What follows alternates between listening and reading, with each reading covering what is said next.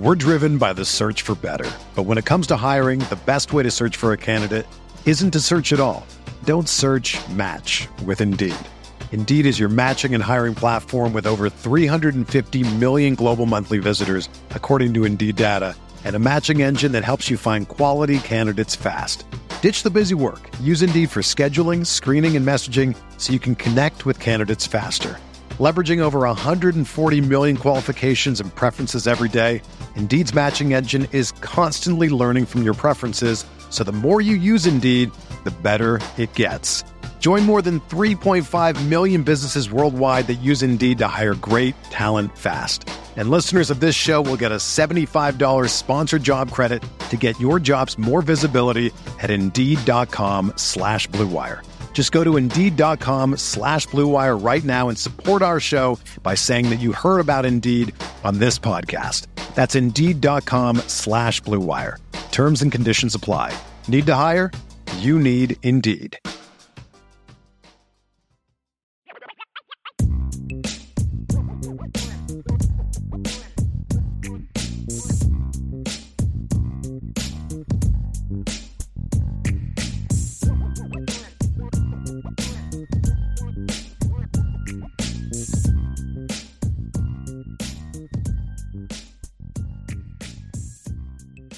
Notre Dame fans, welcome to another edition of the Irish Breakdown Podcast. It is Sunday night, Vince. So you know what that means, man. That means we've spent all day in the film room. Yeah, we have. And that is not a fun, that was not a fun thing today, no. Uh, no doubt. But we, you know, we we've talked. Vince and I have talked off and on really all day about just kind of what we're seeing today. And there's a lot to discuss. And we're going to talk some specific scheme stuff from the game today. Uh, just so you understand what today is about, today is talking about the game. This is not about what is next. This is not about, you know, we make make some comments about kind of what's next, but that stuff's going to come this week. This is kind of what coaches do on Sundays, which is to get in the film room and say, "Hey, we're watching the film, we're breaking right. down the film." We're going to look at what we did. We're going to correct what we did, and then we'll fit, we'll start making some of the changes and adjustments that need to be made starting tomorrow. Because because most of the time it's not as bad as you think, and it's not as good as you think, depending on how the game went. Most of the time, right? So that's why we do this. I mean, that's why right. we go back and we look at the film and you know we want to we want to see if what our initial thoughts were correct or if we need to because you know last week we had some changes of what we thought was going to happen and or right. what we thought happened and things like that. Right. I don't know that we have a whole lot of changes uh, no if anything you know vince last week i kind of walked got in the film room and, and you, you kind of broke things down and i looked at it and i said hey listen you know, I kind of feel a little bit better about things after watching the Ohio State game. You know, there's some opportunities there, and you clean some things up, and and and there was some good stuff that we saw. I actually came away more ticked off from this game after watching the film. Not ticked off. I mean, I'm talking about from the coaching standpoint, not right. from an emotional right. standpoint. From a coaching standpoint, like you know, this is stuff I'd be get ripping my guys for, just absolutely ripping my guys for if if, if it was kind of my team, and just stuff that's going to have to get fixed, Vince. And so yep. we're going to go offense and then defense, and, and yep. we'll talk. Uh, I mean, because I mean, I think the defense is right now uh, needs to get corrected. There's mistakes. There's other things like that that need to get fixed. But end of the day, this is still about the offense. Yes, right. I mean, this is still about the your accurate. defense gave up 19 points today and 21 points last week. For every decent team in the country, that's enough to win football games And you're playing by far anyone. By far, I mean anyone. Yeah, I mean, and, we all predicted I think you had 36 points or something along those lines. I had like 50. The other guys had like 40. I mean, right. in every one of those scenarios, it's a multi-score win, right? So, it, you know, there's no reason that right. n- now should the defense have given up 21 points? No, they, they and there's stuff have. to fix, but it's it's it's right. correctable stuff. It's clean Correct. this up. You can't let that happen. You've got to make this play. The offense is still the problem, Vince. And yeah. at this point in time, there's a lot there's a lot wrong. And I don't know. I don't know if it's something, Vince, that I can look at and say, hey, make this one correction, make that one correction. Can it get fixed in a week or not? I, I don't know. It, it right. this is about your heart and soul, a lot of yep. the stuff. And so let's Absolutely. let's dive in first, Vince, with the offense and let's break the offense down first. Right. We're driven by the search for better. But when it comes to hiring, the best way to search for a candidate isn't to search at all. Don't search, match with Indeed. Indeed is your matching and hiring platform with over 350 million global monthly visitors, according to Indeed data, and a matching engine that helps you find quality candidates fast. Ditch the busy work. Use Indeed for scheduling, screening, and messaging so you can connect with candidates faster. Leveraging over 140 million qualifications and preferences every day, Indeed's matching engine is constantly learning from your preferences, so the more you use Indeed, the better it gets. Join more than 3.5 million businesses worldwide that use Indeed to hire great talent fast. And listeners of this show will get a $75 sponsored job credit to get your jobs more visibility at Indeed.com slash BlueWire. Just go to Indeed.com slash BlueWire right now and support our show by saying that you heard about Indeed on this podcast. That's Indeed.com slash BlueWire. Terms and conditions apply. Need to hire? You need Indeed. Whether you're a world class athlete or a podcaster like me, we all understand the importance of mental and physical well being and proper recovery for top notch performance.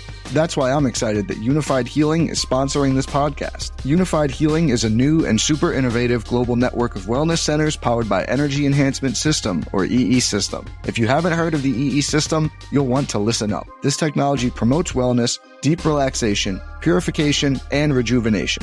In hundreds of locations across the globe, access to a center is easy and affordable. Interested in experiencing the EE system technology for yourself? Go to unifydhealing.com slash bluewire to learn more and find a center near you.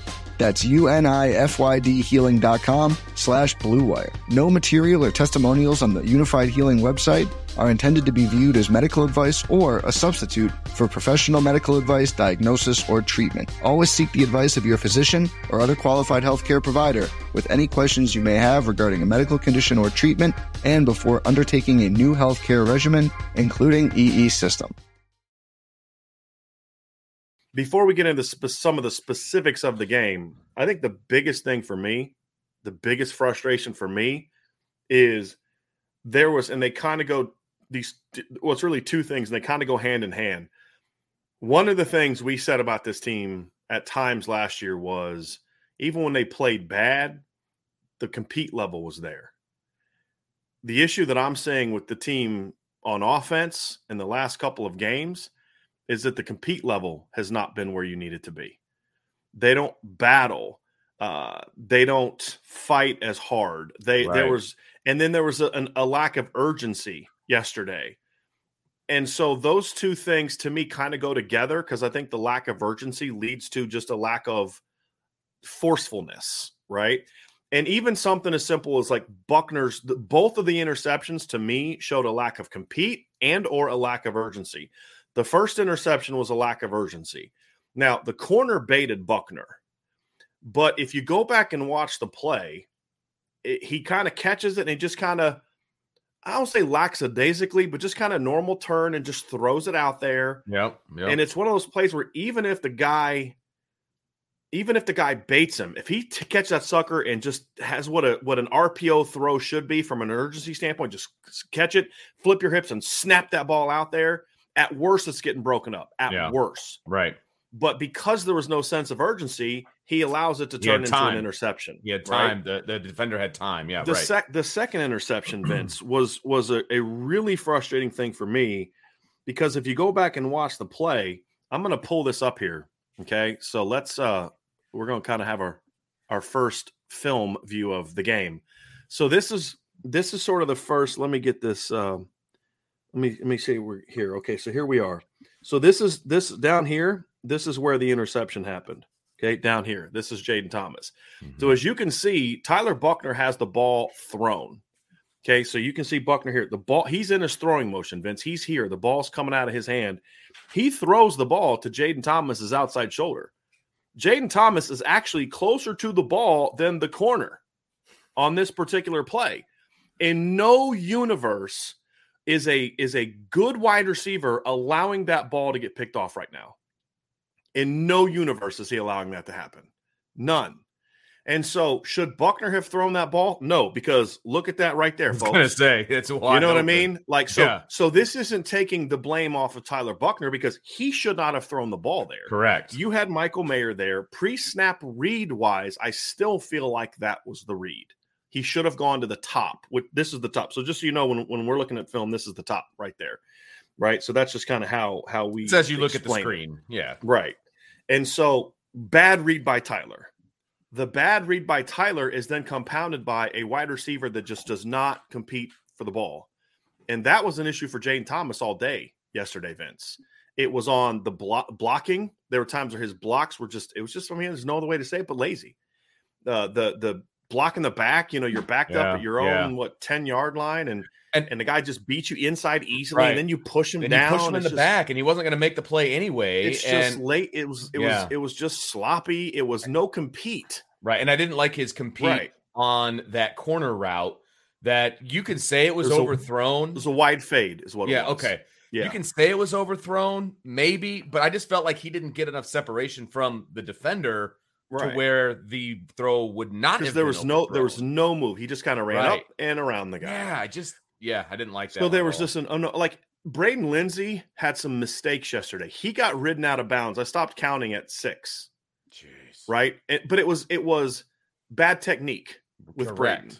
What it was not was compete. Braden battled yesterday. There were some things he needs to do a better job of, right? He's got to play the ball better. He's got to do different things better. But I, I still felt like Vince that the compete was there. But this right here, when when when a receiver is is like this, again, look at the arm here by Tyler Buchner.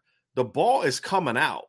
The receiver's here. A receiver that really should be playing in a place like Notre Dame fights knows he's got look the guy's on you he's grabbing you you know i have to fight for the ball and he doesn't fight for the ball and we saw that way too much yesterday vince way too much and those are things that to me we're going to get into some missed opportunities but when you're when you are in situations where you're not even competing for the football there's a there's a much bigger problem going on on Correct. your football team than just your play calling isn't where it needs to be, your execution isn't where it needs to be. Those things are things that see like Vince if it was just about play calling and execution, I'd say folks this can get fixed like that.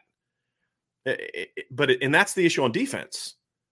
I think the issue on defense is there's there's a few things involved, but it's mostly about execution and and there's some things the coaching staff needs to do a better job, which we'll, we'll job of which we'll talk during the week.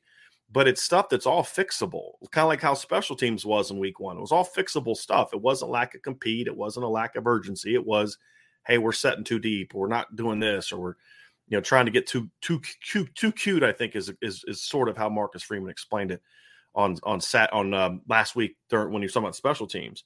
But with offense, Vince, it was it was a much bigger problem, and and the problem was they didn't battle, they really didn't compete, yeah. and that's, that's, a huge um, problem. That's a huge very problem. troubling, and it was across the board offensively with every position group, in mm-hmm. my opinion, and it was because again, and I said this last night, and I, and I'll say it again. Did I agree with the game plan? It doesn't matter. It doesn't matter whatever the game plan was, if Notre Dame goes out and executes the game plan against Marshall, you win the game. Period. Right. Period. You win that game. And so the compete level wasn't where it needed to be. The execution level wasn't where it needed to be. Right. But again, it's about it's it's kind of an effort thing at times, and it that's that's the bigger issue for me is is the effort level. You can you can fix right. execution. You can you can fix execution right. quickly. Absolutely quickly. Absolutely. But the effort thing is what bothers me a lot. Right. Yep. Sean and or uh, sorry, just got a text from Sean. Vince, the the the the fact is is that that is my biggest coaching concern. Because when you're seeing that from a lot of your team, and it wasn't everybody, but it was too much. That's that's a that's a very troubling thing for me. Yeah. And so right you like I said, Buchner's interception, the offensive line plays with no urgency. Right. The the route running, so like the receivers coming off the ball. You you you you watch football enough and you coach football.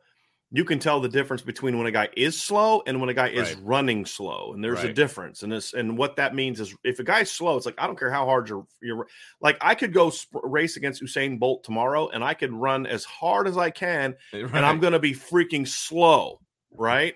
No matter Right. how hard I run.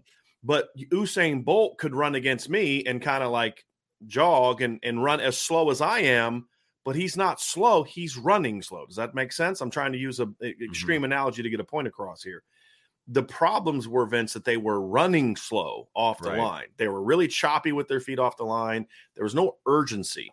They were running to the point of where the defender was and then just crashing into them yeah. as opposed to he's standing where I need to go. So I'm going to run through him outside shoulder. I'm going to run through his outside shoulder, force him to, to, to open his hips, and then come back to the ball. What we were saying yesterday was they were just running into those guys and then turning around, and that was allowing the receivers to stay Right. all over them. Right? That is that is a a technical problem. It's a lack of urgency as well. The things that got to get fixed, but they just weren't coming off with any sort of I got I'm, yeah, I've always said this when I coached, and and I learned this from Curtis Johnson, who uh, who's was the receiver coach for the Saints for a while, was the receivers coach for Miami at the time when I was getting into coaching. It was the Reggie Wayne, Santana Moss time, and basically the whole thing is everything needs to look off the ball like a go route, right? Like you need to have the receive the DB thinking I'm running a go right here. Now Absolutely. there are always exceptions. If I'm running like a little pivot route, I'm, it doesn't look like a go route because I'm releasing inside of the snap. But then it's like, okay, make him think you're about to beat him across the field in a crossing route. And when you watch other teams run routes, that's what they do. Like they come off with purpose. And with the Notre Dame receivers yesterday, Vince, they weren't coming off with any purpose. right. And that is again not a most of them. I I said Braden Lenzy's the only exception. Braden Lindsey got deep about five times yesterday on on what should have been huge plays. And you know, some of the times they didn't complete him because his technique and not competing for the ball. And then but other times it was just it was misses or bad reads or things like that, which we'll point to. But those are the things that, that I look at, Vince, and I say, boy, those those things better get corrected really, really, really quickly. Yeah. yeah. And no, I- and so absolutely. yeah. And and it's it's funny I- that you should I love the support real quick by my people. so yeah, thank you. Uh, Thank you for but- that. Yeah. one of the things you and I talked about before the show, because obviously we we chat before we sh- we do the show, and we were kind of talking about different things that we saw, and you know, et cetera, et cetera. And you showed me a clip, and or you told me about it, and then I found it. What I can't even remember now. Yeah, this is gonna But- be my next point. You're about Yeah. to nail it. Yeah. Yeah. So I I coached high school football. Okay. I coached high school football and I'm coaching different points than you get coached in college because a lot of the things that I'm coaching, they should know if they're in a D1 school. That should be an understood thing. Okay. There were too many times when I would break down film at the high school level where you know, I'd be watching the other team and you knew where the ball was going to go because the other guys weren't running hard because they knew the ball wasn't coming to them. Okay. And it was a tell. It was a tell at high school. And you could almost, almost every week, you could find one of those guys that you were playing it. Well, he's not getting the ball. He didn't come off the ball Sure. hard, et cetera, et cetera. Right. I never thought that I would have to see that at the college level. And I saw it yesterday. Often. And that's often. a problem. That's And so problem. what we're referring to is there was a particular play. They ran a three by one, and there was a one on one outside. And Lorenzo Styles just runs off. He never looks back for the ball. And he stops Right. running about 15 yards down the field. Like just Right. slows down. Like he knows he's not getting the ball. So he just slows down. yeah. Jayden Thomas did that multiple times yesterday. Lorenzo Styles did that multiple times yesterday. And and yeah, okay, they're young receivers. Cool. All right. Then fix it and don't ever let it happen again. Correct. And there was a couple times where it kind of looked like Buchner wanted to go there. The, the, but if you're if you got these guys running those routes and the other team, see, here's the thing that's gonna it's gonna be a problem, Vince, is teams are gonna look at that in the all 22 version, like I saw yesterday, like I saw today, and the other teams say, hey, look, on about half of their route concepts, at least, I know that there's at least two guys that are not options, and they know they're not options. And so as a defensive coordinator, it's like, okay, how do I identify who the options are on this route? And then we know we can scheme our coverages to it. Because I know Right. on this particular play, this guy, it- the field outside receiver is not getting thrown a go route. Right. So I'm going to play him that way, and because when he releases off on a go, I know he's not going to. He's not an option because he doesn't even look for the ball, doesn't even run like with any purpose whatsoever. And so those are those are issues, Vince, and those are things that when you look at it are are beyond some of the schematic stuff we're going to talk about. These are things that are major problems, like major problems for Notre Dame that have to get adjusted really, really right. quickly. Yep. Or nothing will change. Yeah. That that's the reality of it. That's exactly right. That's exactly right. And that's again, it's disappointing to me that this is this is what we're seeing in game 2 mm-hmm. That stuff should have been handled in fall camp or it should yeah. have been handled in the spring or whenever. But that that's unacceptable. It's, it's unacceptable. That because that's effort. That's effort. You shouldn't have to coach effort at this level, and that's disturbing to me in a lot of ways. Yeah, and and hopefully they clean it up. You know, hopefully they clean it up. Hopefully they see the same things that we're seeing. I don't know how you can't see it if you're the if you're the wide receivers coach because that's what you're looking at, and you want your guys because look, guys get open, uh, you know, in the passing game because everybody's doing their job. Right. Okay. And I know we're going to get into more about route concepts and all of those things as we move forward, but there was a lot of effort mistakes, in my sure. opinion, a lot of mental mistakes that should those not are unacceptable. made at this level from guys that, yeah, okay, yeah. they're young, but yeah, it's uh, not like they're just step foot on campus. Okay? it, dude, you're a college I'm football sorry. player. There should. I'm watching freshmen yesterday. I'm watching Kobe Prentice in the opener for Alabama right? True freshman, not even one of the top two guys that were that were you know in that really good receiver class from last year.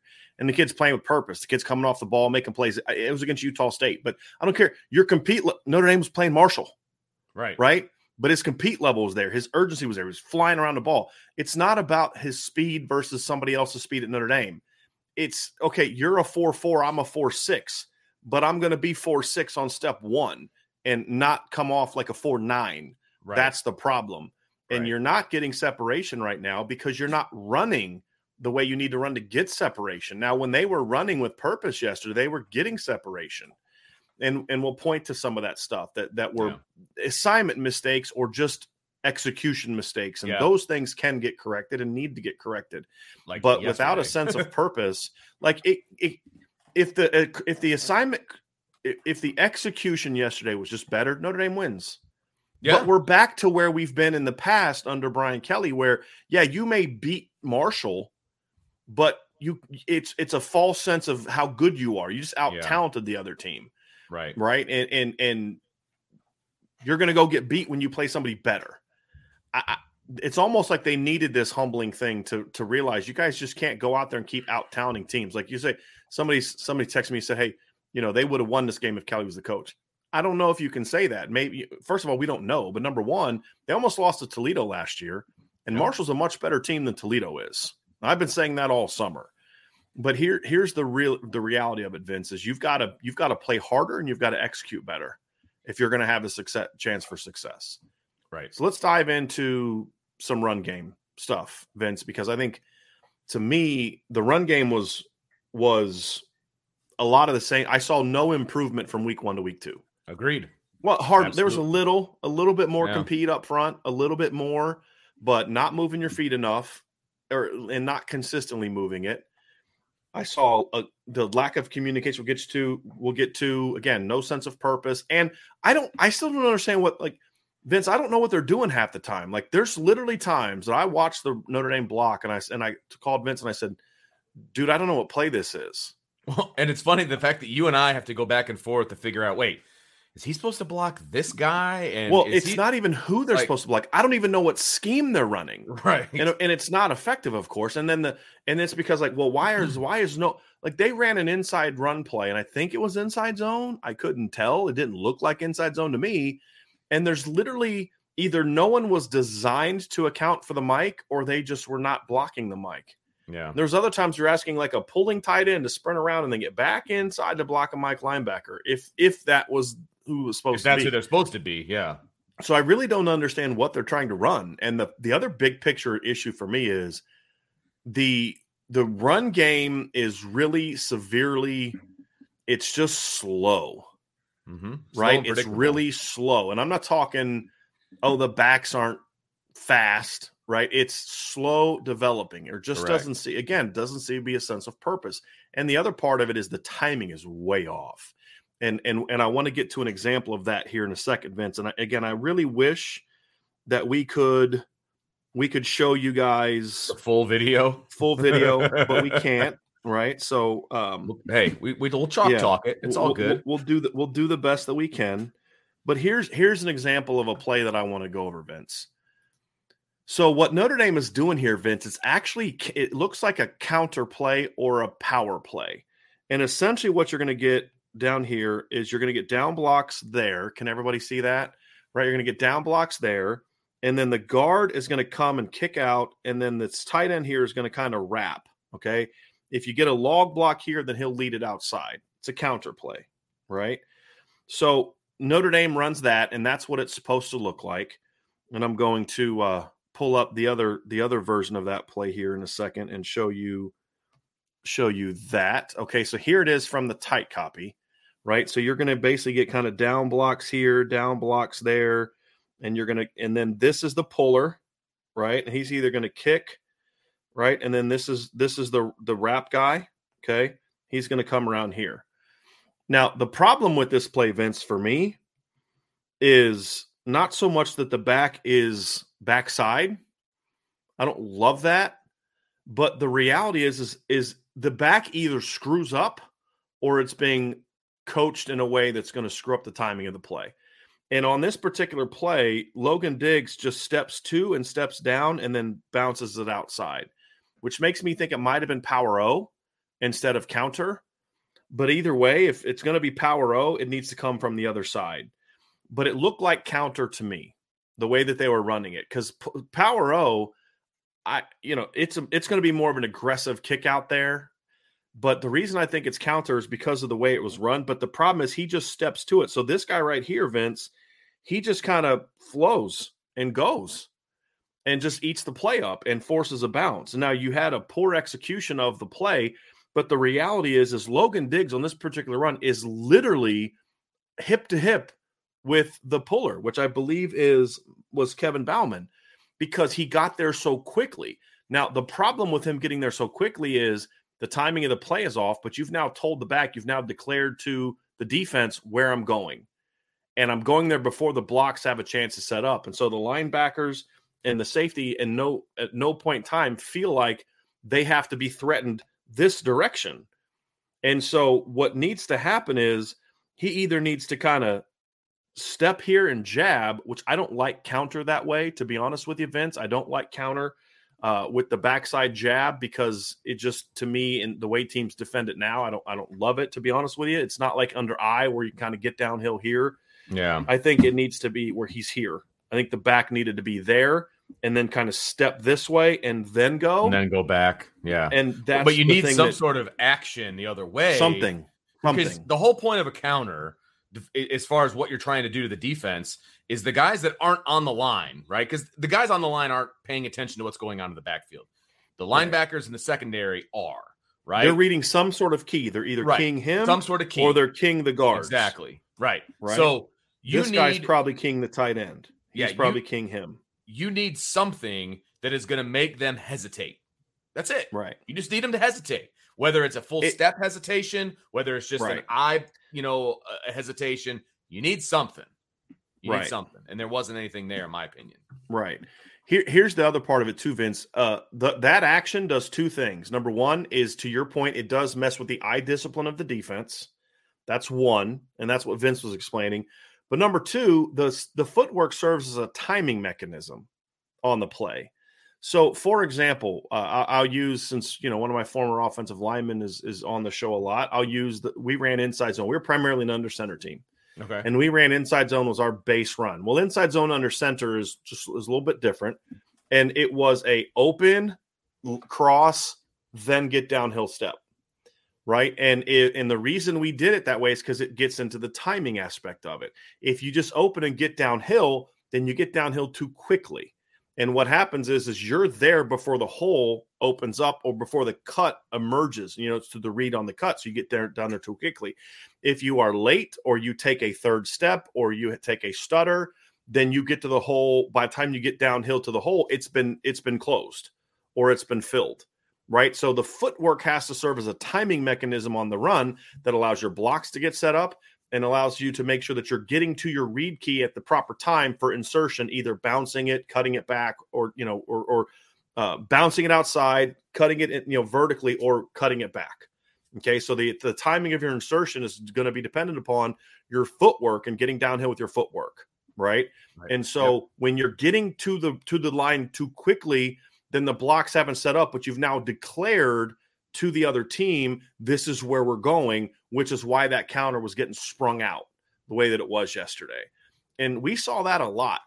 And and so that is something that that needs that's something that can get corrected and needs to get corrected, Vince. Yeah. That part of what Absolutely. we saw yesterday. So and again, what I don't know is is that what Logan Diggs is being taught or is that Logan Diggs making a mistake? Mm-hmm. Either way, it's got to get fixed. Either way, it's not good. You know, right? Play design, poor execution. I don't know, but it needs to be fixed. Right. Period. Right. Another run game issue that we saw yesterday. There still continues to be a lot of poor communication and mistakes. Communication in the run game linemen talk to each other all the time and there's pre-snap and post-snap communication. Sure. This particular play is an outside zone play okay? So this is going to be outside zone and it's going to go that way. So outside zone to the offense is right to the left of what we're looking at. This is early in the game i believe the first series. And uh, the communication is hey i have an inside technique i have a head up technique i have an outside technique uh, we're identifying the Mike linebacker. We're letting each other know, hey, I need help or I'm covered. In inside zone, a lot of times it's covered, uncovered. You know, mm-hmm. so so this guard is going to make some kind of signal. This guard is going to make some kind of signal to say, "Hey, I'm I'm covered," or you know, "Hey, you're coming with me," or whatever the case may be. And then there's post snap communication where you're working together in a tandem and you know, teams will do different things. You know, you, you, you, me, me, me. me, you know, me, meaning go, like go. I got this guy, right. you go, go, go, go, or something like you know that. that yeah. kind of thing. Right. We we had we one of the one of the schools that I coached for. Uh, our calls were condiments. We, you know, you would pick a condiment, and that would tell, you know, it's whatever. It, you know, you, and it mm-hmm. changes mm-hmm. week to week because you don't want people to know and all these different things. But yeah, it's all about communication. Absolutely. Yeah. Yep. So on this particular play, Notre Dame is running an outside zone. So based on the pre-snap read, you're going to have this tight end kind of block. This is Kevin Bauman is going to be kind of working on a block here. Okay. Now his footwork was, I thought, a little bit sloppy and lazy. Does he kind of works inside out, which I don't love. You always want to try to work on a, you know, through the inside out, but try to get more of a push and a vertical push. What should happen here is Josh Lugg. This is this is Blake Fisher. This is Josh Lugg. They should be based on this personnel. So Josh Lugg is uncovered. Okay, he is an uncovered lineman. Blake Fisher is covered and the center is covered. So in this particular look, Vince, what we think should be happening is these two should be working on some kind of combo block up to the second level. Correct. Okay. It's a combo and climb is what we call it. Correct. And so at the snap, Blake comes off, and I thought he stepped a little bit too wide, Vince, Agreed. on this particular Agreed. play, but it was it was a minor thing. Yep. And then Josh Lugg is supposed to step here and help take that over. Correct. Or help and, work on that. And and to your point, I do think he stepped a little wide because they barely brushed shoulders right on his Correct. way past. And if this is supposed to be a double team, right. I want his shoulder on on the opponent's helmet almost. Right. That way you're shoulder to shoulder with your partner, and there's no way that he's going to be able to split the two of you. Right? right. So I do think it was a little wide, but again, mm-hmm. that's splitting hairs. That it, yep. if if this is a double team, that's splitting hairs. Problem was yep. there was no double team. Yep. Now here's the other part of it. Yes, he stepped too wide, but if Josh Lugg does what we think he should have done, he should have been there. So these two guys, so this is Jarrett Patterson and and, and Zeke Correll are going to work together here mm-hmm. for this guy and that guy. These two have that guy and that guy, and the back has that guy. That's basically how it works on an outside zone. So you're going to be stretching. It's a it's a slow swipe play, which means you're working laterally. It's a it's a developing play, and what you want to do here is you want to get a really good wide push here to Correct. change sort of where the read is going to happen because you'll you'll see at times where a back will make a cut out here and he's cutting behind the center Right. Yeah. That's what it's. That's how the play is. Right. is a lot of times is going to go. And, and, and the point is, it's everything's supposed to go that direction, mm-hmm. right? And it's supposed to be a one cut by the running back, right? go one cut right. and go. So what happens here is Blake Fisher steps outside, and he is expecting help from Josh Lugg. The problem is Josh Lugg steps, and if you watch the play from the tight copy, you it's like Josh Lugg never looks at the end He's looking upfield the and I showed Vince this play. He's looking upfield the entire time. So it's like he has no thought yeah. of I'm yep. going here, which tells me there was a pre-snap miscommunication between mm-hmm. these two on who who was working with who. Right. And if those two get this block, I mean this play they are lined up how this how this should oh, be run. Now, absolutely. they had a they had a like their their rover fire like their rover over here. Yes came on a fire and ends and, up tackling or helping correct. to tackle Audric Estime. Yeah, it was like but their nickel or their whatever, but yeah. Right. right. It shouldn't have mattered because what happens is this guy right here basically comes through and for and stops Audric Estime and forces him to make a vertical cut, Five which allows the, the crasher right here to help make the play. Correct. Never should have he happened. Slows him up. He Audric should be up. making his cut way out here is yes. where he should be making his cut. Right. But you never get that push outside because of the tight end didn't have a great block. But then these two guys right here, uh, just no concept of working together on this play. Correct. And it's it's one of those things, Vince, where your your your your first drive is going. You know, you're you're coming down. You you you've got good some good movements going so far on that first drive. I mean, Notre Dame got into Marshall territory on each of their first two drives. You know, you've had a you know five yard pass and then another five yard pass for first down. You had just come off a play where you gain 16 yards, you go first and 10 because Jayden Thomas doesn't run a good route. And then you come back the next play and it's second and 10, and all of a sudden, bam, minus one, and you're now you're now in third and 11. Yeah. Yep. These are drive killers, man. You yeah. can't allow the defensive tackle free reign in your backfield. I right. mean, Uh, especially on every, this play. I mean, especially every, on this play. Yeah, every single run play, with the exception of you know double wing triple option where you're running inside veer, okay, the tackle is accounted for, right? And the tackle wasn't accounted for. And it's that's not how they drew it up. And and again, like you said, it goes back to communication.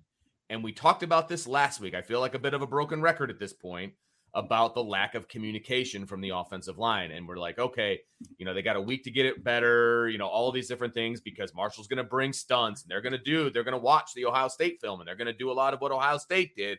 They have to be able to communicate. This is even worse, in my opinion, mm-hmm. than what we saw last week. And I'm and yeah. I, I am referencing this one play, but at the same time, it shows a lack of communication. But it's also there were no stunts, there were no twists it, the guy was right in front of you, and you both on this right particular play. Right. On this particular exactly. play, Absolutely. yeah, he didn't like slant way inside, and, right? You know, and then he and was then probably Josh more surprised than anybody else right.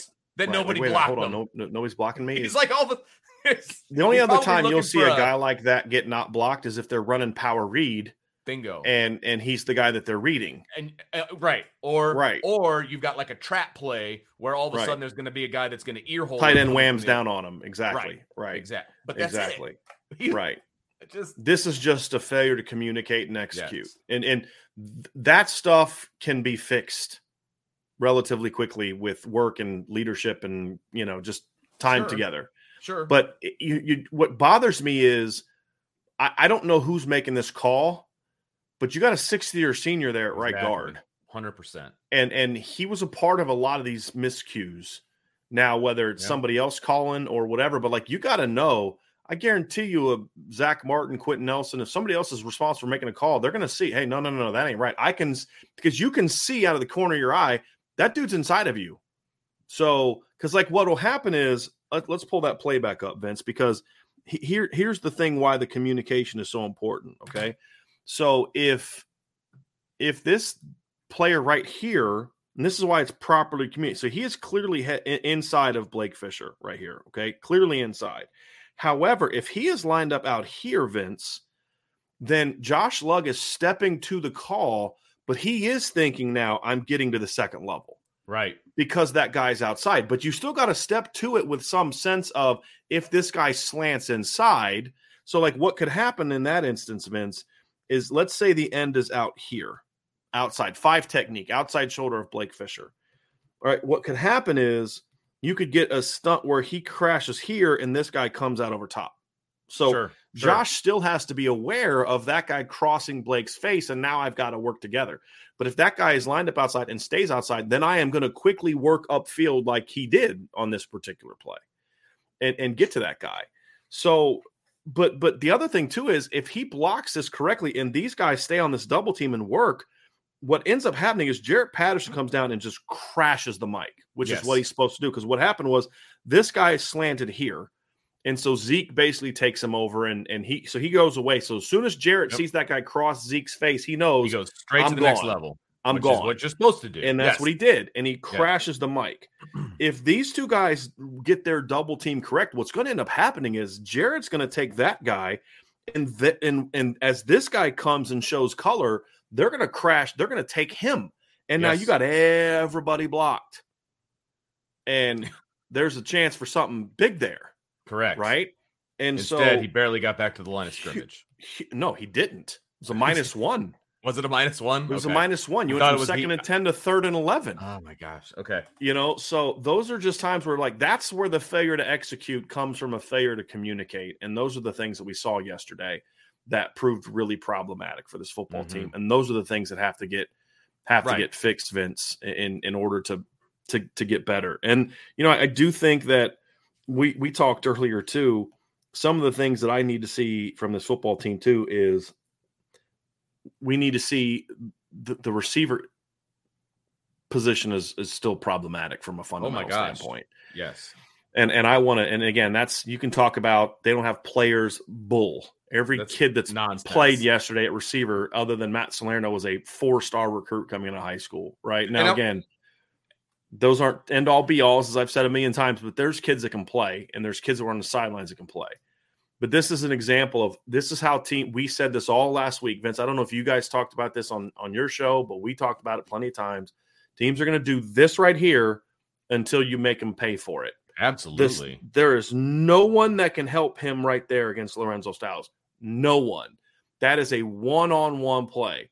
Yep. And we saw this multiple times. And so what Marshall did yesterday that I really liked, Vince, is as you can see from their alignment, especially the field, they're playing outside leverage against Notre Dame. And they did a lot of head up to outside leverage. And and you can see up here, it's a little harder to see, but that's his inside foot.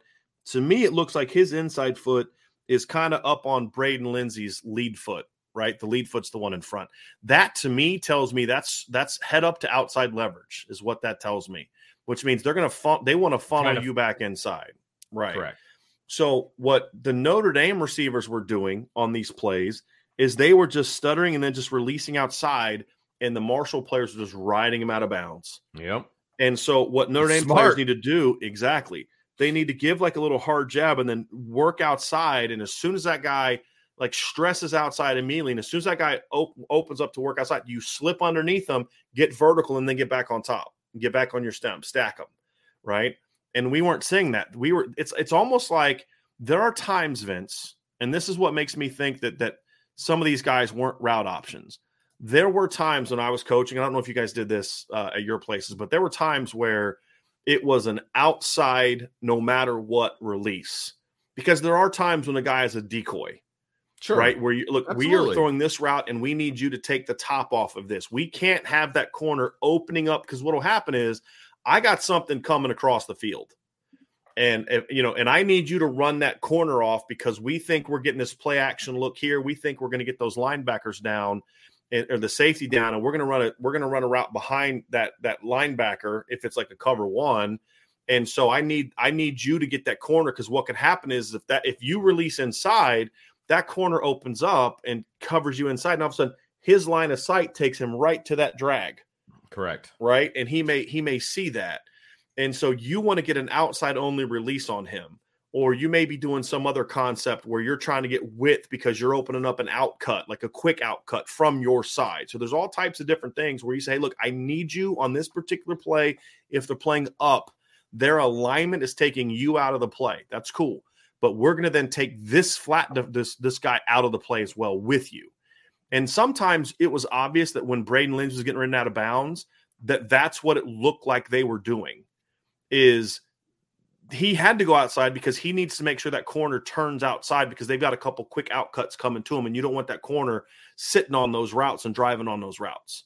So not every time a receiver gets ridden out of bounds, it's you know, oh gee, why did he take an outside release? Sometimes it's hey, you got to take that outside release. But if you're an an option, you have to be able to.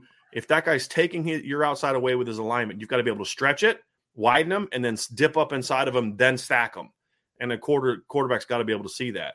We weren't seeing that yesterday, Vince, from from the Notre Dame receivers, yeah. and that's a problem for me. Right. I mean, that's it's a, it's a continued problem that and we're it, seeing from this football team. And that outside release that you were talking about, you know, and we can use Braden Lenzy as an example.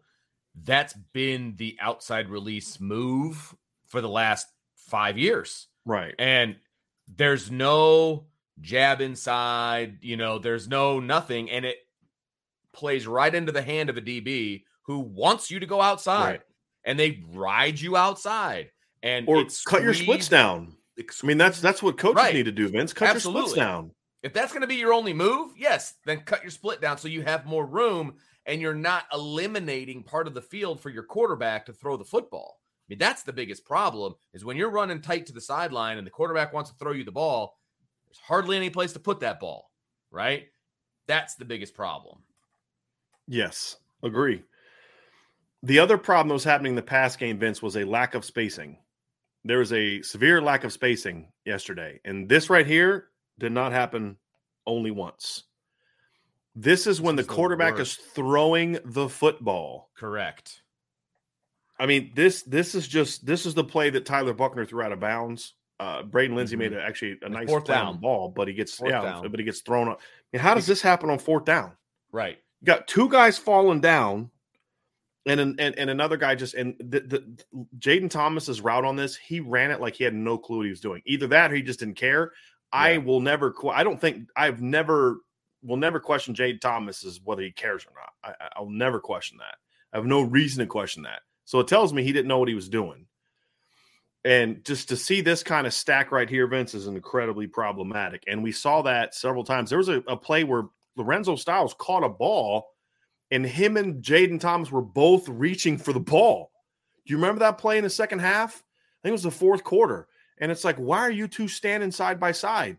You and I just kind of looked at each other during the game, like, what the heck is going on? Right. Those type of things just can't keep happening, Vince. Like, you say, well, it's just game two. Well, it was game two for Marshall, and it didn't happen to Marshall.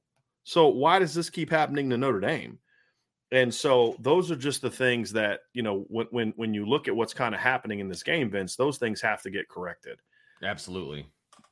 Now let's get to some of the execution mistakes. There were some execution and read mistakes as well. And I'm going to pull one up now. And these are the things where young quarterbacks have to learn. Now, I don't I don't think we're going to get ha- we're not going to see Tyler Buchner have an opportunity for a while to learn from this. I if, if what I'm hearing is true. Right. But we're going to we're going to draw this stuff up anyway and because it's missed opportunities. This is a play. I believe this was a fourth quarter throw. This was a third down, and and again, Marshall was daring Notre Dame to beat them off the field. Now, pre-snap, Vince, they basically have a four verts concept called here by Notre Dame. So.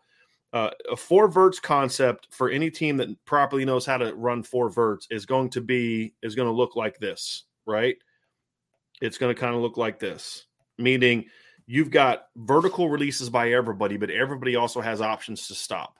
Okay. Mm-hmm. So on this particular play, since it is a two by two, everybody's working up a seam to outside. Now, this guy is going to release on a vertical. And if this corner bails, he's going to stop about 10 yards and you hit him and catches it and he just he goes. This this guy right here has basically an option to get vertical. And if this guy stays over top of him, then he's going to get to about 12 to 15 and just break it off on a quick option route. Same thing here with this guy, and same thing here with this guy. This is the ball where Braden Lenzy goes this way, and Tyler Buchner throws it out here to no one. Now, what happened with Tyler on this play, I guarantee it, Vince, is he saw the cornerback about seven, eight yards off the ball, squaring inside. He's thinking, this guy's bailing at the snap. And I'm throwing it underneath. And I'm right. throwing it underneath. Okay, based on the pre-snap, I understand that. Right. And then also the safety here is playing inside of number two. And then this safety down here is clearly got his focus here. So what that tells Tyler is I am going to the field. This is one of the few times they threw a field throw, and it's the proper read. So he's so if this guy goes here, then Tyler knows he's looking there. Okay. And if this guy stays here, which he does, then I know I'm looking there. That's the read. Okay. So at the snap of the ball, the cornerback actually sits. Braden Lenzy properly runs right by right. him. Yep. If Tyler Buchner reads that correctly, this is a 43 yard touchdown to Braden Lenzy. An easy 43 yeah. yard touchdown. Easy Braden pitch and catch. And again, mistake um, uh, that a young quarterback's going to make, but it costs you, right? For but sure. You've yeah. got to be able to get this kid. This is a pretty simple read, to be honest with you, that you need to hit, Vince. And that's just that's one of many examples yesterday where we just saw this this group that just it was always something. It was a quarterback making a mistake. It was the receivers sure. stopping. I, I, could I could pull you up five or six plays yesterday on third downs where the receivers just stopped. Yeah, the play we are talking and, about earlier with Braden Lenzy or with uh, Lorenzo Styles just kind of slowing up, never looking back for the ball. That was a third down. That was a third down where he never looks for the football, Vince. Yeah, and those are the type of things that we saw way too much of yesterday. I agree, and and and this particular one, and I'm not, I'm just kind of, I'm not even playing devil's advocate. I'm just saying these are the quote unquote mistakes that I anticipated from Tyler Buchner. Sure. Because, it's, because he's a first year starter. To a degree, but all verts is kind of like, you know, right. day one install type. No, no, no. I, I, agree with you, but it doesn't surprise me that he missed a read. You know what I mean? Sure. Like that sure. stuff I could explain right. away. For and sure. that's what we're that's what well it, but we're explaining it and and yes. if this was the only like here's the thing if this was the only stuff that was plaguing Notre Dame exactly I'd be okay because like, we can correct this stuff correct but these type of things here's another example of you talk about mis execution and missed opportunities there's less than 30 seconds to go in this first half yeah Notre Dame's down 9 to 7 and Braden Lenzy has flat out torched the Marshall defense this should have been six. Yes. This should have been a 73 yard touchdown. And Tyler just missed them. Yeah. Those are the mistakes you can't make. He climbs the, he does, Tyler did everything right up to that point. Mm-hmm. He, he let the route develop. He kept his eyes downfield. He climbed the pocket and he just missed. Yeah. Got to hit this throw. Again, Absolutely. we can look at this stuff and say, hey, this gets fixed with experience. But the reality is, Vince, I'm sorry this is the one that I had a hard time with. Because you can't, I don't care how you're a freshman or a senior or anything in between. When a guy is this wide open, you can't miss. Well, just, just, like we can't miss. You, you, remember, you remember last year when Coan missed a wide open Braden Lenzy in the end zone. You remember that one? It was early on in the season, and it was a go route, and he overthrew him. Against, or no, no, to, dropped it. Lenzy dropped against it. Toledo or Purdue which I forget which one it was. Yeah. Lenzy dropped it, is what it was, it was against Toledo. So yeah. it wasn't on the quarterback, but at the same time, like, yeah, you gotta make you gotta make that play. Gotta make those plays wide open. You've got to make right. that play. I mean, and so, Lenzy's yeah, I mean Lenzy's open. You've got to yes. make that play, and and those are right. some of the missed opportunities, Vince, that we saw from the offense yesterday, where you're just like, you know, this stuff, this stuff can't happen, man. Like yeah. you you can't you can't have these kind of misses and these kind of mistakes, and so I mean, uh, the, the encouraging thing to a degree is that that stuff can get cleaned up, but you just you you, you can't have. I mean, th- there were so many things yesterday, Vince, that you look at and say, woulda, coulda, shouldas. But what bothers me is that what was happening was so much of this was just about not competing, you yes. know, not having urgency those kind of things that I just showed the the mistakes by Tyler. There were other mistakes where you know guys need to make catches and they don't make the catches and they're not executing a blocking. All that kind of stuff can get corrected. But when you're getting when the game was on the line and you get picked off because your receiver doesn't fight for the football on a ball that yeah he shouldn't have thrown it there. It was a it was an exec it was a read mistake by Tyler. But that ball shouldn't get picked off ever, mm-hmm. ever, right, ever. Like I would not play a kid who got picked off in that situation at receiver. I would not play him again. Like that next week. No, no, no. till you show me you want you really want to be out here and compete, I'm not playing you. Right. Like because the game was on the line and that cornerback from freaking Marshall wanted the ball more than you did. Yep. You know, you know who wants to compete for that ball? Every receiver sitting on the bench that's just waiting on his opportunity yesterday. You're telling me Tobias Merriweather can't get out fought for a football? Of course he can. You know what I mean? So you can't tell me, well, this guy knows what he's doing because I did not see that from Jayden Thomas yesterday. I'm sorry I'm picking on Jayden, but he had a really bad game yesterday. Yeah, he did. Because I saw no urgency from him. I, I He- saw very he little had compete for him. opportunities, man. He had opportunities. He did. And I need to see that. I need to see that. And so when that's a mistake, when your quarterback's getting picked off because he gets baited into a throw, but even getting baited, if he has a sense of urgency, that's a coaching problem as just as much as it's a player problem because we saw way too much yesterday. And and those type of things are when those things are happening, Vince, it's a bigger problem than just you got a young quarterback that's got to learn from those mistakes. Number one, he's made that mistake before. Did you watch the Virginia Tech game last year? Right? You shouldn't be making that mistake again. But if you just play with urgency, you're not making that mistake. Your ball's getting batted down, it's not getting picked off. If your receiver just wants to compete for the football, Vince, it may not be a catch, but it's certainly not a pick six and the game is over. right. And that's the stuff that bothered me. When you're getting out fought by Marshall, you got a whole different problem than inexperience because experience does not is not you don't gain compete desire to compete from experience. You either have it or you don't. Yeah. And and that's that's my issue that we saw yesterday, Vince. Yeah. Defensively, I don't know if I would say that I feel the same way about the defense.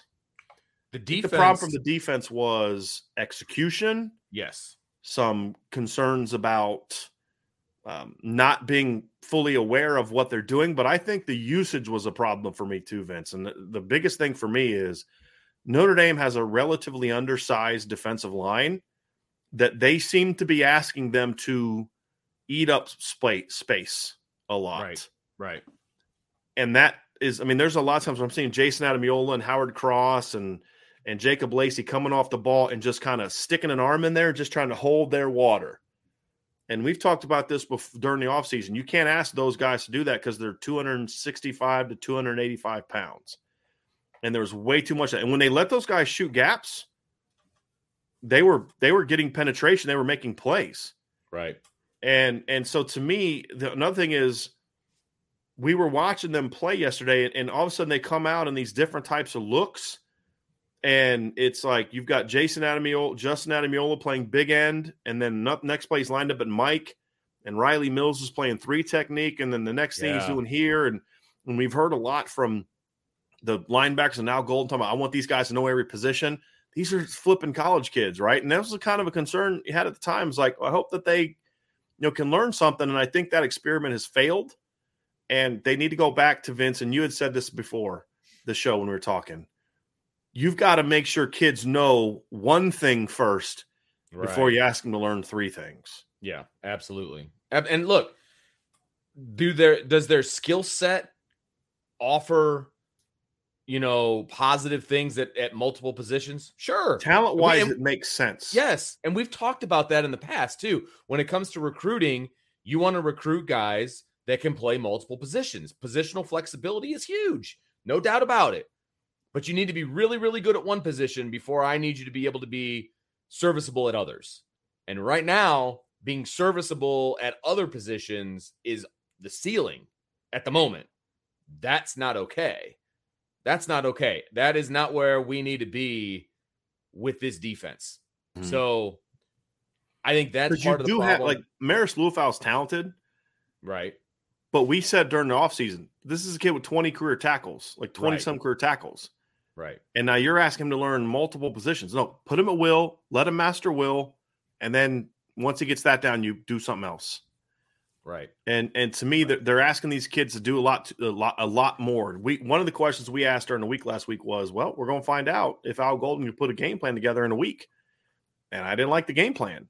Yeah. They were playing Marshall Vince in in a in a strange way, like they were giving Marshall a little bit of ground to run. We Right. talked about how we wanted to see them be aggressive. and They weren't aggressive. They were uh, giving up the inside the whole game against a quarterback with a not a very strong arm. You want to make him throw the ball outside, make him throw distance, which is what Marshall did to Notre Dame. Right. And so those type of things you look at and say, boy, I, I, didn't understand that. I didn't understand the game plan. I don't like that they're asking these guys to do a lot of different things, which clearly they can't do. And maybe they couldn't practice, but they can't game. So go back to letting these kids learn the one thing that they can do. Right. And so to me, defensively, the other problem was, and I don't and I don't think it was a schematic thing. I think it was an execution thing. They got out leveraged all well, it was oh. both all night long. Lot, and every time lot. Marshall needed a play, they knew we can do something to get to the flats. And we're going to show you a couple examples here uh, of of what we're talking about here. This is a particular play where Marshall is simply running an RPO, right? And it's here, and they're running a bubble screen here, and it's just that. It's it's simple, simple, simple football. Yep. It's only a kick, a jump a block. It's only a serve. It's only a tackle. A run. It's only for the fans. After all, it's only pressure. You got this. Adidas.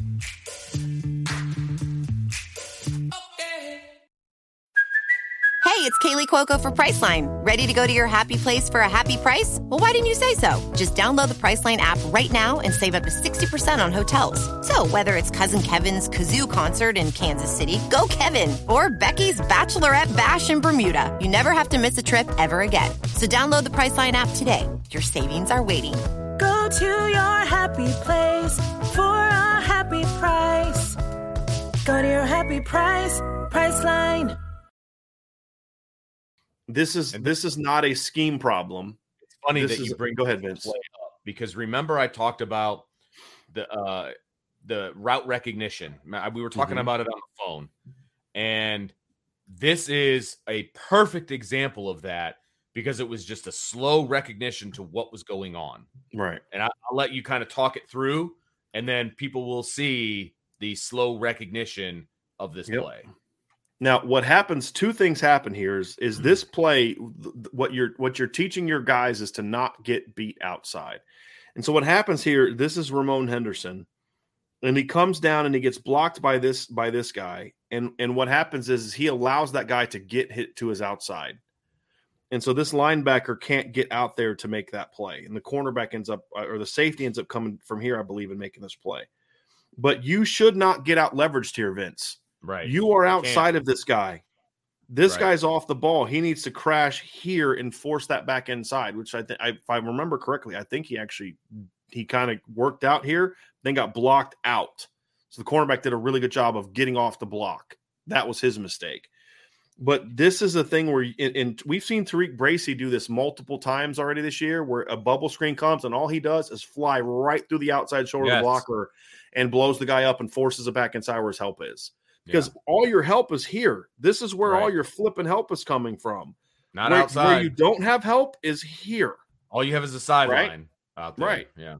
And so that was one of those things where it was a mistake. But even then, they because of like this, I don't know what was going on in here, but they, I mean, they were just the core. There was a play where the quarterback rolls out and he just kind of jogs for like hmm. a six yard, seven yard gain.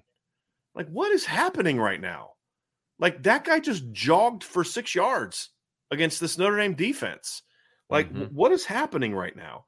And, and, and, or they would just kind of throw a little swing or they would just do something to easily get the ball outside.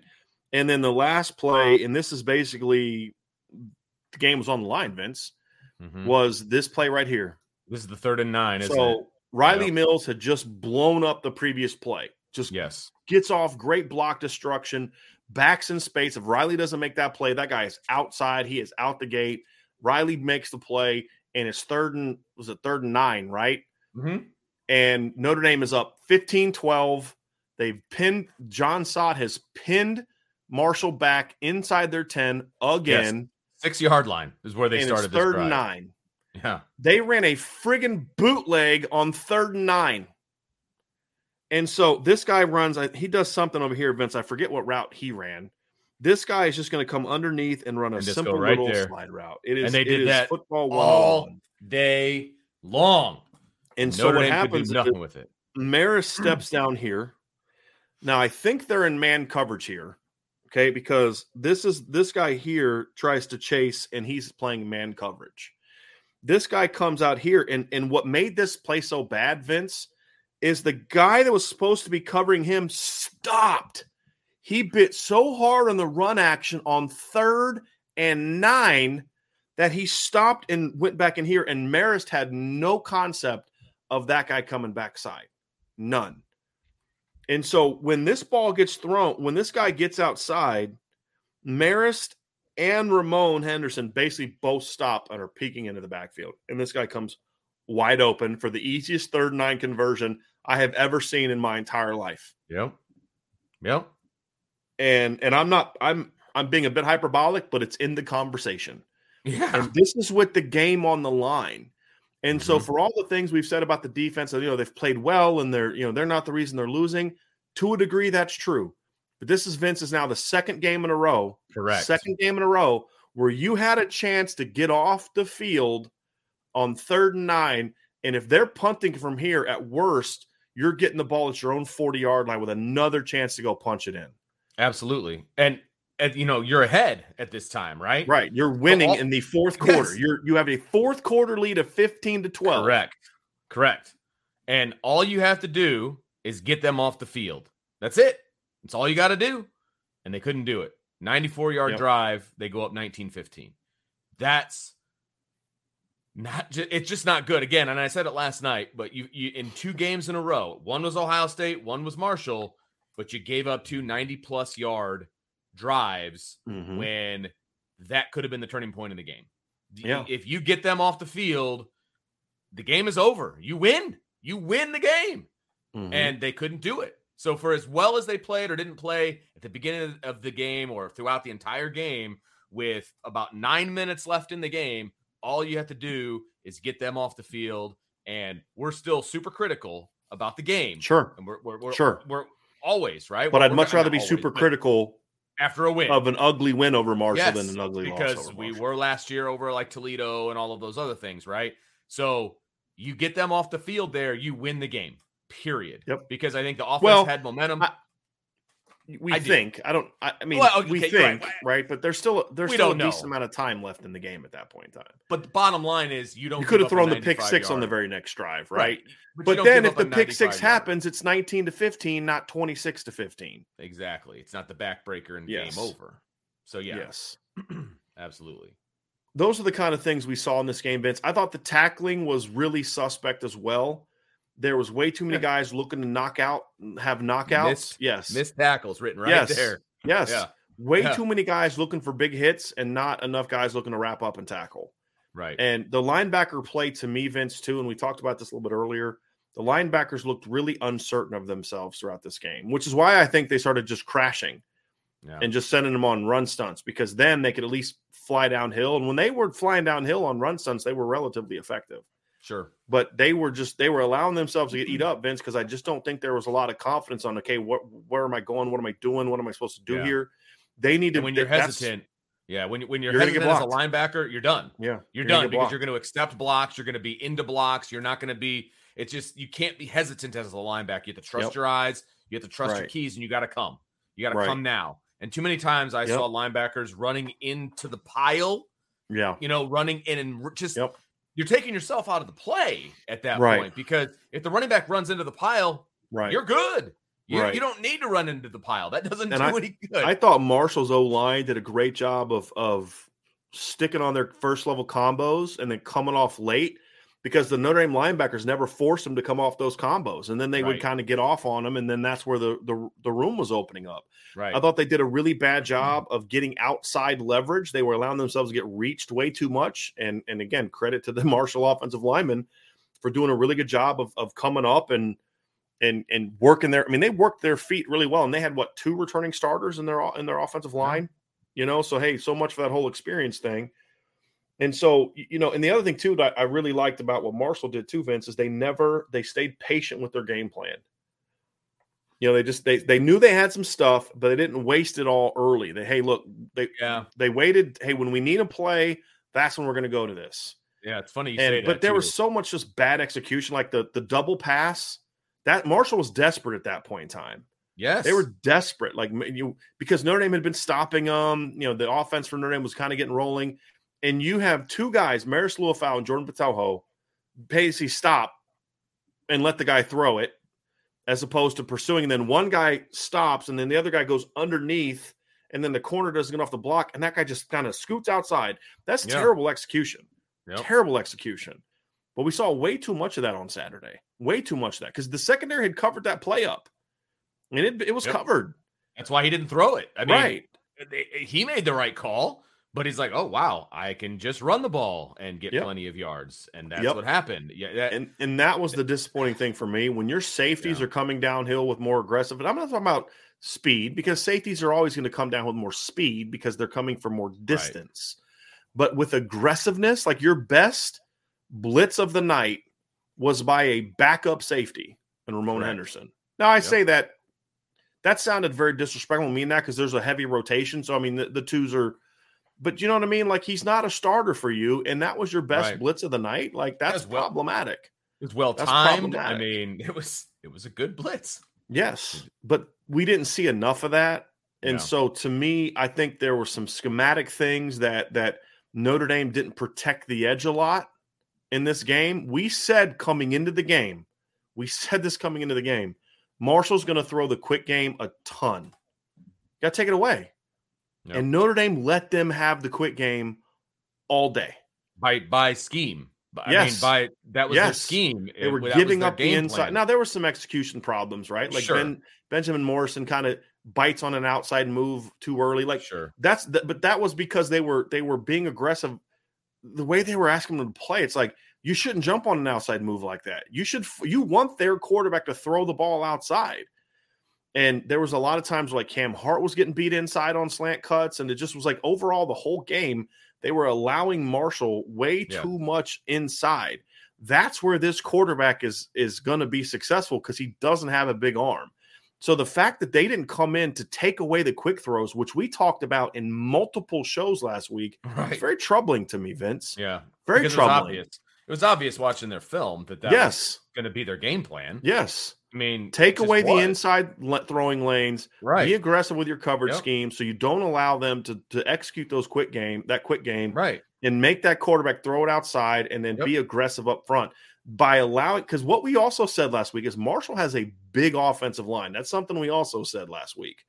They had like three guys over 310 in the starting lineup. Notre Dame has an undersized defensive line. Why are you not using your athleticism to your advantage in that matchup? Right. And that's also something that bothered me. So Marshall, the entire game, Coach Huff, the entire game, they were using their strengths against Notre Dame. Aggressive secondary. We said we said they had some long, rangy kids on the second and third level that could play. They used that to their advantage. They attacked with those kids downhill all night. They were the more aggressive team oh, schematically. yeah. Now, offensively, Notre Dame was actually pretty aggressive. They took a lot of deep shots on Saturday. They just didn't hit them. And sometimes it's because of pressure. I've never seen a quarterback take more deep shots and get hit in the face than I've seen from Tyler Buchner's first two games. Yeah. All that. Yeah. No doubt. So uh, kudos to Marshall. They saw Notre Dame's weaknesses and said, we're going to exploit them. We're going to make them beat us with the things they don't do well. The problem I had is that Notre Dame didn't take advantage of that. And on the other side of the ball, Notre Dame did not do that to Marshall. They Yeah. did not say, we're going to take away, because what Notre Dame's game plan was, we're going to take away your run game, which is the only thing we're scared of, with numbers and leverage and then the stunts. Notre Dame did not take away what Marshall does best. And that that was a problem for me, Vince. Yeah. And so that's um those are the things that we saw from breaking down the film against Marshall. completely it was agree a with you. it was a very frustrating it's a very frustrating watch, Vince. I- Eh, yeah, if I didn't have to do it for for uh, this wonderful show and and uh, for this wonderful job, there's no way I would have rewatched that film. But No. there are many times that we have, as coaches, had to go back and break down film of games where we just stunk, Yep. and that you know you got to do it because you have to learn. That's the key. You have to learn from the film, and I'm hoping that the players, the coaches, everybody dives into this film and they learn. Because mm-hmm. sometimes you can't just go out there and show up. You have to game plan, right? And it didn't yep. feel like the defensive game plan was geared towards stopping Marshall. It was just, hey, let's just work on some stuff and, you know, whatever. It, it was very frustrating to me because the one place we gave an A to last week was the game plan defensively. Sure. You know what I mean? And it just didn't feel like that was the case this time around. Yeah. Which is so. kind of what we wondered. yeah. Is this right. a situation where you had all off season to get ready for your game plan against yeah. against Ohio State? But how would you do if you only had a week to prepare? Right. And and that was that was the concern for me, Vince, yeah, in, no in, in, this regard. So we do have a couple super chats we want to get to. As we have said before, the upon further review and the post game show are not really Q and A shows. Right. But if people give super chats, we'll read them. So we've got a couple Absolutely. of those we're going to bring up here today. Nick Lane with a super chat. Thank you, Nick. He said, Nick says, don't give up on Buchner, everybody. He just needs a better teacher. You guys got the best Notre Dame YouTube channel out here. Thank you, Thanks, Nick, Nick. very, very much. And no, nobody should be giving up on Tyler Buchner. And I'm very frustrated by some of my friends texting me, oh, he's not the answer. I'm like, after he may not be. After two games, though, right. after two games, come on, man. Michael S with a super chat. Thank you, Michael. Great show. You explain the art of football extremely well. One of the reasons I watch your channel. Good work, Michael. Thank you very, very much. Appreciate that, Uh, Michael. McKay Rippey with a super chat. Thank you very, very much for that. You see, he's got the dude from Kung Fu Panda down there, Master right, Shifu. That's Oh, look beautiful. at you. Yep, that's one of my favorite movies with my, to watch with my wife. We love Kung Fu Panda. That is hilarious. Um, it's very well done. Michael S with a super chat. Michael says, "Do you think Marcus Freeman has Hmm. the grit to be tough, a la Holtz, uh, to demand the toughness and execution that's missing?" I don't know the answer to that. I I, I think so, I think so. but again, here's the thing about Marcus Freeman, and and, and you know, I, I haven't lost faith in Marcus Freeman, but the plan he had in place has not worked. right. Let's find out if he is going to fix it or change it or not Correct. and that's what we're going to learn. And so, uh, do I think he has the the grit to be tough? Yeah. Look, I've seen Mark. I've seen Marcus Freeman get fired up before. Oh, I've yeah. heard stories about Marcus Freeman getting fired up Mhm. before with his Yep. players. Yep. I don't think that's the issue. He's eh, or just oh a players coach. I don't think that's a problem. I, I think the practices are pretty demanding. I don't think it's he's not out there like singing "Kumbaya" with guys. Like okay, I said I know you saw what you saw in the video and all that kind of stuff, but that's not really what's going on. I just think the plan didn't work, and, th- and there's got to be a greater sense of accountability with certain Yeah. folks. Yep. And I think he needs to put a little bit more of his stamp on it because at, eh, at the end of the day, he's the one that's going to be held accountable. That's correct. Ryan Stewart, the super chat. Ryan says, I was a student assistant at Boise State years ago. Justin Wilcox is the best DC I've worked with. Cal is going to be a problem for you guys. So obviously, he's coming from another or a fan of another team. Ryan, I, I don't know if you've watched our channel for very long, but no one that has watched our channel for very long is going to be surprised by your comment. We've been talking about this for a while that Cal doesn't have a lot of talent, but Cal is a very well coached football team defensively. Mhm. We have been talking about that for a while. And you know, getting his uh Peter Sirmon's son, right, is has helped with their middle their their the the middle of their defense. And they have one of their safeties was a guy that I had on my Daniel Scott's the guy that I Jackson Sirmon's the other kid's name, but Daniel Scott's was on my all opponent team at safety. So they're they're a good football team. And they're they're a good football team. Let me rephrase.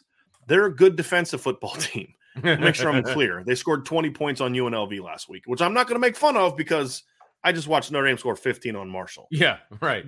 The point being, this is not going to be a battle of offensive football teams next week against Cal and and uh, Notre Dame, which means the way that the 2022 season has gone, just in college football in general, uh, that it's going to be a 45 to 42 shootout.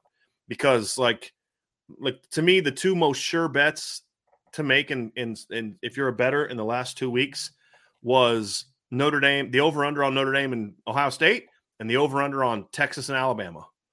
Those are the, to me the two most, and this is why I don't bet the two most sure things are the over unders on those games. And Oh yeah. I lost. they didn't lot. get to forty. Didn't get to forty Right. No. I yesterday. you know, I, mean, lost, man. I lost bet. Now, I mean, I don't bet a lot, but I lost bad yesterday on my Notre Yeah. Dame picks, and I made it back in the NFL today. But it was not good. I took the over both day, both times, and both times I was very, very let Yep. down. Yep. So that uh, that to me, Vince is uh, is uh, was was problematic to me. So no doubt uh, to to see those. But the point is, yes, they are going to have good defense. And honestly, I would argue this is going to be the best coached defense that they will have faced so far from a fundamental standpoint, which is saying something when you consider how well the Ohio State team. But they have way more. They have way better players than what Marshall has on. Well, not way better. That's disrespectful to Marshall, who I've been telling people is a good team. They have better players on defense than Marshall does, for the most part. Like I said, Daniel Scott, best sa- second best safety I think Notre Dame's going to face this year of what we thought coming into the season. Jackson sure. Sherman, really good middle linebacker uh, for them. 17 tackles, 10 solo tackles in the first two games. Uh, Cal has ripped off, has had 10 tackles for loss in the first two games. Uh, they've had five sacks in the first two games. So again, they're gonna they're gonna get after it. So we we're trust me, this this is not a show where people be, will be surprised to hear uh, that uh, that that uh, Cal's going to be well coached on defense. And we have a super chat from CMAC. CMAC, thank you very very much, Brian if you got a 19 year old quarter, uh, quarterback starting two career games, it's an RPO QB. Why in the world is Rees taking him out of his biggest strength uh, time and time again? Does he understand development? Look, I'm not going to comment on whether he does or doesn't understand the development, but CMAC, this was kind of our frustration last night, right? Like, and this is what you know, Vince and I have talked, talk, been talking about this all off season is early in the year, you've got to get Tyler comfortable, correct, doing what you know he can do. It means you got to you we said, hey, look, if you got to run them 20 times against Ohio State to win, then you run them 20 times against Ohio State to win. But I remember, people, I remember it was time we were asked what would be the like first play you'd call, and I'd say, I'm doing something where I'm getting Tyler out of the pocket. Like, though, when has Tyler been in his best this season so far throwing the football? It's out of the pocket, finding right. guys open, off play action yep. stuff. Play action, and, and you're running play actions on Saturday where he's turning his back to the defense. I am not having a kid like him who's been in the shotgun his whole life running play actions where he's turning his back to the defense you know and so those are the type of things that that seem like i, I don't understand. I, I, I feel like they're trying to run three different offenses at once. And you know the the it they telegraph their their formations pretty a lot. Vince i mean when they're in certain three by ones you kind of have a pretty high probability that a pass is being called and marshall figured that out pretty quickly.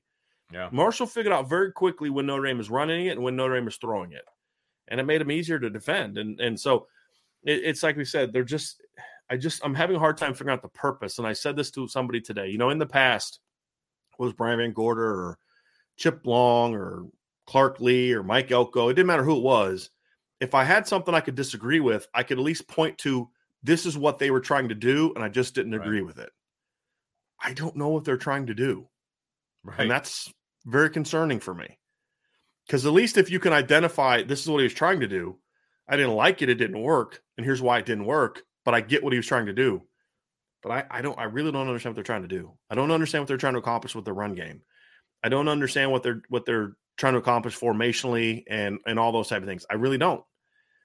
And and that's got to get uh, that's got to get fixed, right? Yeah. So early in the no year, doubt. it's got to get fixed, and you're probably yes. going to have a new quarterback moving forward. So now I'm even more concern because the one thing that you could mm-hmm. rely on was when you needed a play to be made, you could use number 12's legs, correct, runner or thrower, and and open things up. And and now you don't really have that. So That's they're going to have yeah. to fix some stuff. CMAC the offense real look real different. quickly. It's going to look and different. They're going to have to clean some stuff up. They're going to have to because you're right. When they went down and scored, and when the offense looked good, it was on the shoulders of of Tyler Buchner and what he was able yeah. to do well. And that, again, like you mentioned, it was the most frustrating part of yesterday's game. I mean, no doubt about it. You all right? Yeah. You know, Joe Billick has been one of the more calm, rational posters we have. And I yeah. thought he just lost it. so all I wrote was Brian Vince F you. And I'm like, oh! whoa, oh. like, but he meant to say if. Like, dude, what did we say that made you go there? Oh, I didn't know what the heck was going on. Um, but yes, he, he, said if you had to make an educated guess, how bad is the extent of Tyler Buchner's injury? I just want to let people know this. That's not something I'm comfortable doing. That's not my wheelhouse, right? I'm not a doctor. I'm not a medical person. Every single injury I've ever been a part of as a coach was tell me how long he's going to be out. Right. Okay. And and and and that's not my business to release until Correct. we know for a we fact. Don't, we don't. All I'm going to say is I've heard it's gonna. It might. It might be a bit, and that's as much as I'm comfortable saying. so I don't want to make an educated guess. Uh, we've done that before in the past, and I didn't feel comfortable with it, and it's just not what we're going to to be. To be completely honest with you, so Right. I understand why people un- want to know that it's a big deal. I get it. I'm not mad at anybody for asking. I just want people to understand why we're just not going to comment on that. And uh, you know, But I think that's good, That's where we're because at. I- and there's nothing wrong about- with the question at all. No, there's it. not because get it. believe me, I'm asking the same question. But we'll find out officially tomorrow at noon when Marcus Yeah. Freeman has his press conference, and right. At it's noon, just yes. it's not what's the word I'm looking for here. It's reckless in my this is Vince talking. To me, it's reckless to speculate on injuries on guys until we hear about it officially. Uh, Now, if you have a don't source and you want and, and it's a good source and you want to say it, other outlets will do that. That's fine. And, and I don't have a problem with that. That's their business. They can do that. It's not something I'm criticizing. It's just for me, it's just Yeah. not something I'm comfortable with. right. And that's all.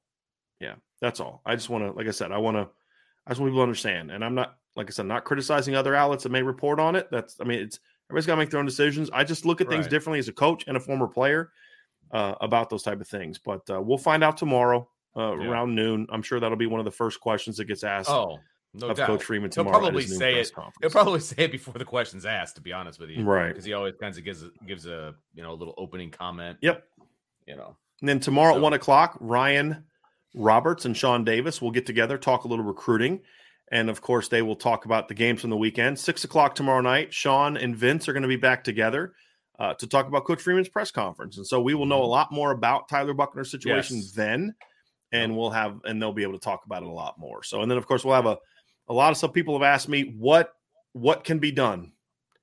We're going to offer some suggestions here of some things that can be fixed right away or some things that can be focused on or some areas that need to be targeted right away.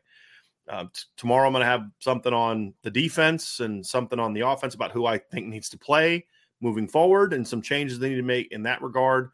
And so I, uh, you know, we'll, we'll, we'll dive into all that stuff here over the week. So we we will obviously preview Cal. We will give Cal respect, but we're going to probably do a couple things a little differently this week in order to allow us to to really focus on what some of those things need to be.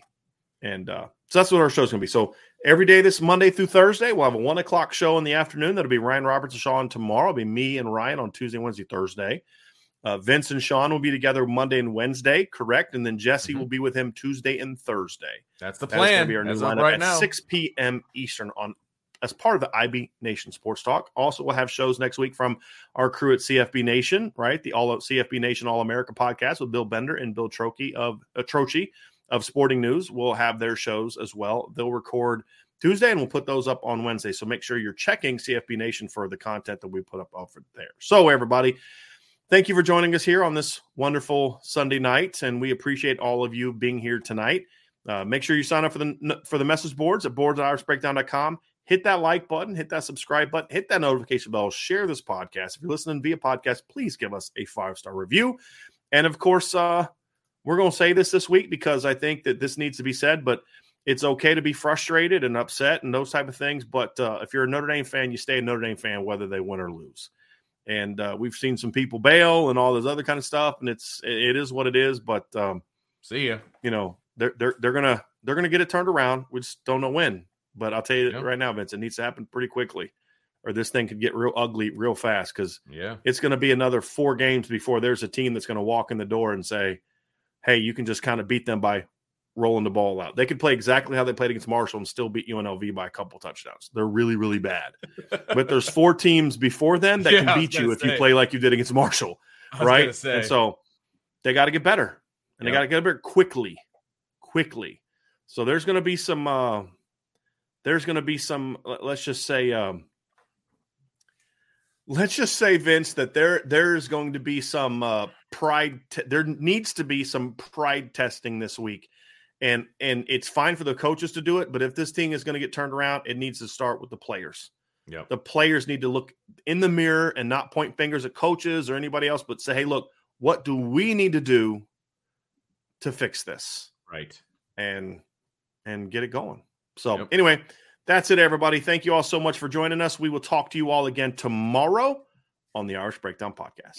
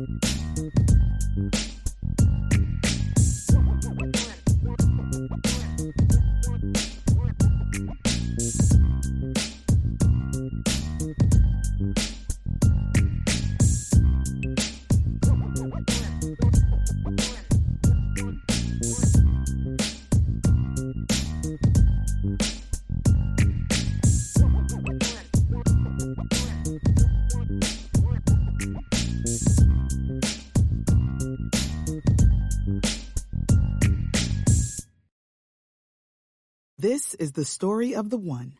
As head of maintenance at a concert hall, he knows the show must always go on. That's why he works behind the scenes, ensuring every light is working, the HVAC is humming, and his facility shines. With Grainger's supplies and solutions for every challenge he faces, plus 24 7 customer support, his venue never misses a beat. Call click grainger.com or just stop by. Grainger, for the ones who get it done.